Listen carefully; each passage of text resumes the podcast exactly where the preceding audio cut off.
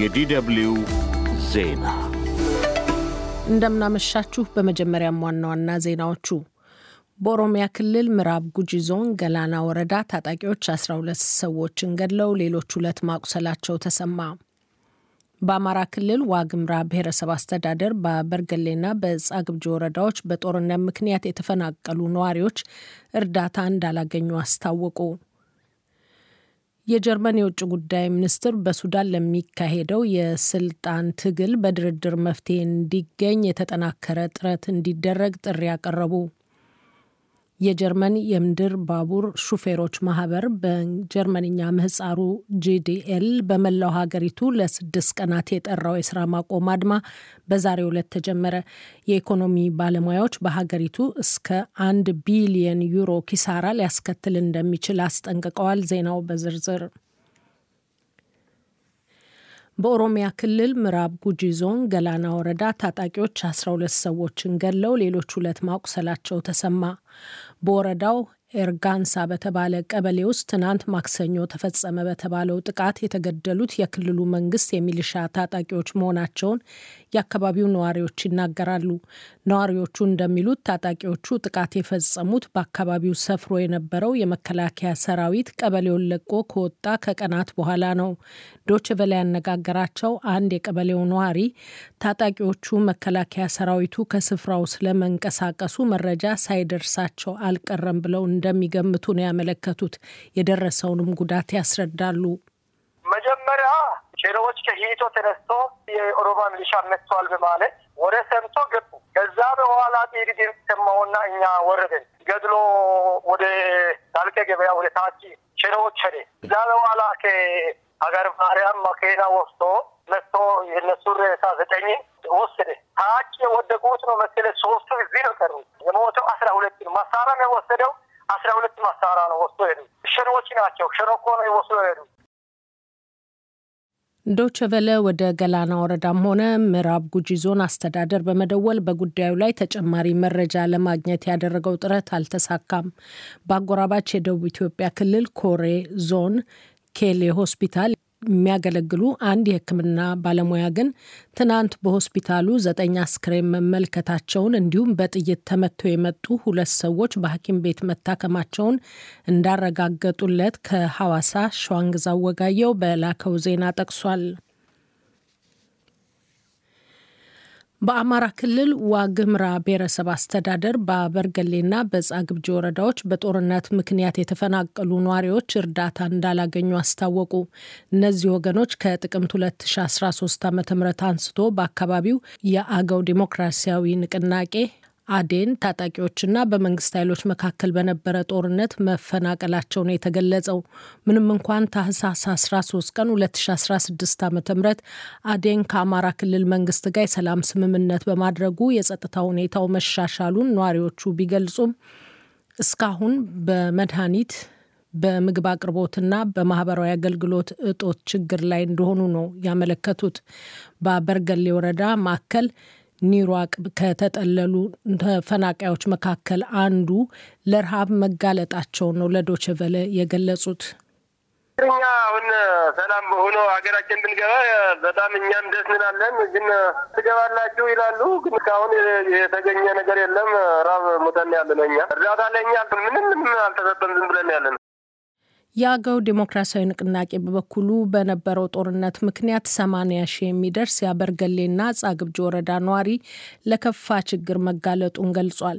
የአበርገሌ ወረዳ አስተዳደር አዴን ከመንግስት ጋር ስምምነት ካደረገ በኋላ ሶስት የእርዳታ መስጫ ማዕከላት መቋቋማቸውን መግለጹን፣ እርዳታ አልደረሰንም የሚለውን ስሞታም ሐሰት ማለቱን ከባህር ዳር አለምነው መኮንን በላከው ዘገባ አመልክቷል።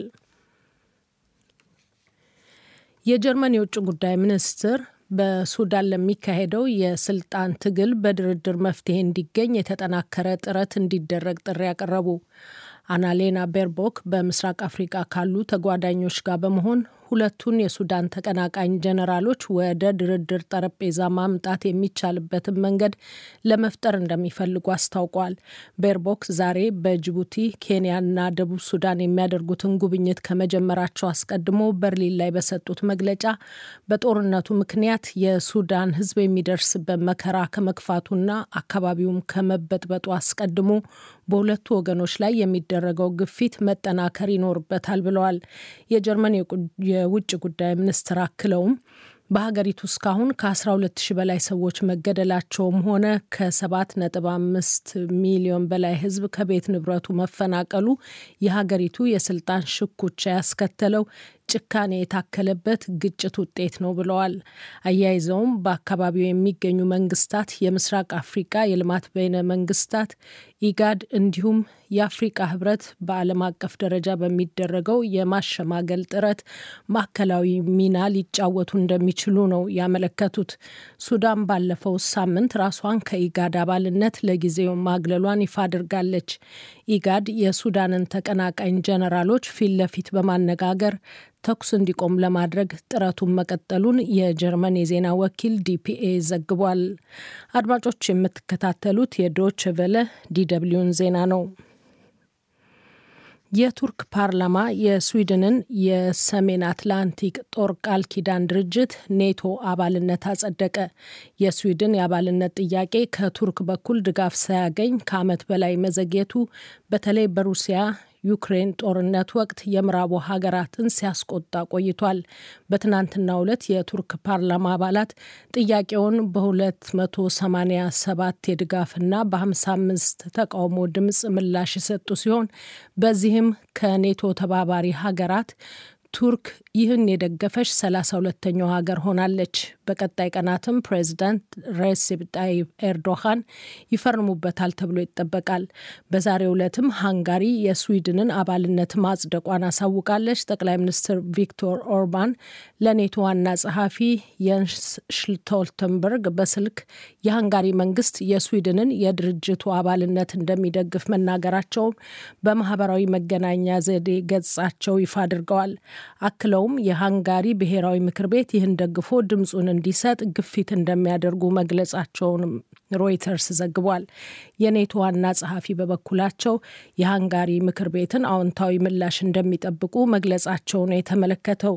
ይህን አስመልክቶ ከጋዜጠኞች ለቀረቡላቸው ጥያቄዎች ምላሽ የሰጡት የስዊድን የውጭ ጉዳይ ሚኒስትር ቶቢያስ ቢልስትሮም በበኩላቸው ሁሉም የኔቶ አባላት ሀገራት ይሁንታ በጽሁፍ ለሚመለከተው አካል እስኪቀርብ መጠበቅ እንደሚኖርባቸው ነው የተናገሩት። ስዊድን የኔቶ አባል የመሆኗ ሂደት ሁሉም እውቅና መስጠት የሚኖርባቸው አባል መንግስታት የሚጠበቀውን አድርገው ለዩናይትድ ስቴትስ የውጭ ጉዳይ ሚኒስቴር ሰነዱን እስኪያስረክቡ ገና አላለቀም። አሁን የቱርኮችና የሃንጋሪዎች ሰነድ ሊቀርብ እንደሚችል ከፍተኛ ተስፋ አለን። ከዚያ በኋላ ነው የኔቶ ሙሉ አባል መሆናችንን እኛም በይፋ የምንቀበለው። የተባበሩ መንግስታት ድርጅት አፍጋኒስታን ውስጥ አዋቂና ወጣት ሴቶች ትምህርት የመማር እድል እንዲያገኙ የታሊባን ባለስልጣናትን ጠየቀ። ዓለም አቀፍ የትምህርት ቀን የታሰበበትን የዛሬውን ዕለት አስመልክቶ በአፍጋኒስታን የድርጅቱ የዲፕሎማሲ ተልዕኮ ኃላፊ ባስተላለፉት መልእክት ትምህርት ለአፍጋኒስታን የወደፊት እጣ ፈንታ መሰረት መሆኑን አሳስበዋል። አዋቂና አዳጊ ሴቶችን ከትምህርት ገበታ ማግለል ሁሉንም የሀገሪቱን ዜጋ እንደሚጎዳም አጽንኦት ሰጥተዋል። የአፍጋኒስታን ሴቶች ብቻቸውን እንደማይሆኑ እንዳይሰማቸው ያሳሰቡት ኃላፊዋ የመንግስታቱ ድርጅት ከጎናቸው ቆሞ ለወደፊት እጣ ፈንታቸውን መሟገቱን እንደሚቀጥል አስታውቀዋል። እንዲያም ሆኖ ካቡል ላይ በተካሄደው ትምህርትን በተመለከተው ስብሰባ የተሳተፉና ስለ ዘመናዊ ትምህርት ጥቅም ጭምር ንግግር ያደረጉት የታሊባን ከፍተኛ መሪዎች ወጣት ሴቶችና ትምህርትን በተመለከተ የተናገሩት ነገር እንደሌለ የጀርመን የዜና ወኪል በዘገባው ጠቁሟል።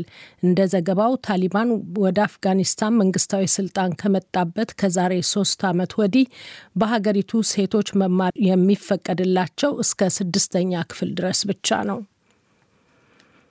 የጀርመን የምድር ባቡር ሹፌሮች ማህበር በጀርመንኛ ምህጻሩ ጂዲኤል በመላው ሀገሪቱ የጠራው የስራ ማቆም አድማ በዛሬው ዕለት ጀመረ። ማህበሩ በጀርመን አብዛኞቹን የባቡር አሽከርካሪዎች የሚወክል ሲሆን ለአባላቱ የጠየቀውን የደሞዝ ጭማሪ ከውጤት ለማድረስ አድማውን ለስድስት ተከታታይ ቀናት እንደሚያደርግ አስታውቋል። ዛሬ በሀገሬው ሰዓት አቆጣጠር ከሌሊቱ ስምንት ሰዓት ላይ የጀመረው አድማ እስከ መጪው ሰኞ ንጋት 12 ሰዓት ድረስ የሚዘልቅ ነው። እቃ ጫኝ ባቡሮች ደግሞ ከትናንት ምሽት 12 ሰዓት ጀምሮ እንቅስቃሴ አቁመዋል። በኮሎኝ ከተማ የጂዲኤል ቃል አቀባይና የባቡር አሽከርካሪ የሆኑት ፊሊፕ ግራምስ አድማው መቀጠል አለመቀጠሉን የሚወስኑት የዶቼ ባን ማለትም የጀርመን ባቡር ኩባንያ ኃላፊዎች ናቸው ይላሉ።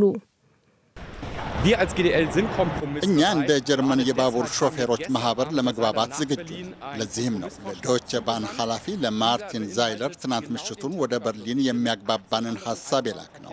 ይህ ደግሞ በትክክል ከሌሎች ጀርመን ውስጥ ካሉ 18 የባቡር መጓጓዣ ኩባንያዎች ጋር ከተስማማንበት የደሞዝ ስምምነት ጋር ተመሳሳይ ነጥቦችን ይዟል። ይህ ማለት አሁን በአድማው መቀጠልም ሆነ አለመቀጠላችንን የሚወስኑት ዛይለር ናቸው ማለት ነው። አድማው በሀገሪቱ ኢኮኖሚ ላይ እስከ አንድ ቢሊዮን ዩሮ ኪሳራ ሊያስከትል እንደሚችል የዘርፉ ምሩሃን አስጠንቅቀዋል። ይህ ዶቼ ቬለ ነው።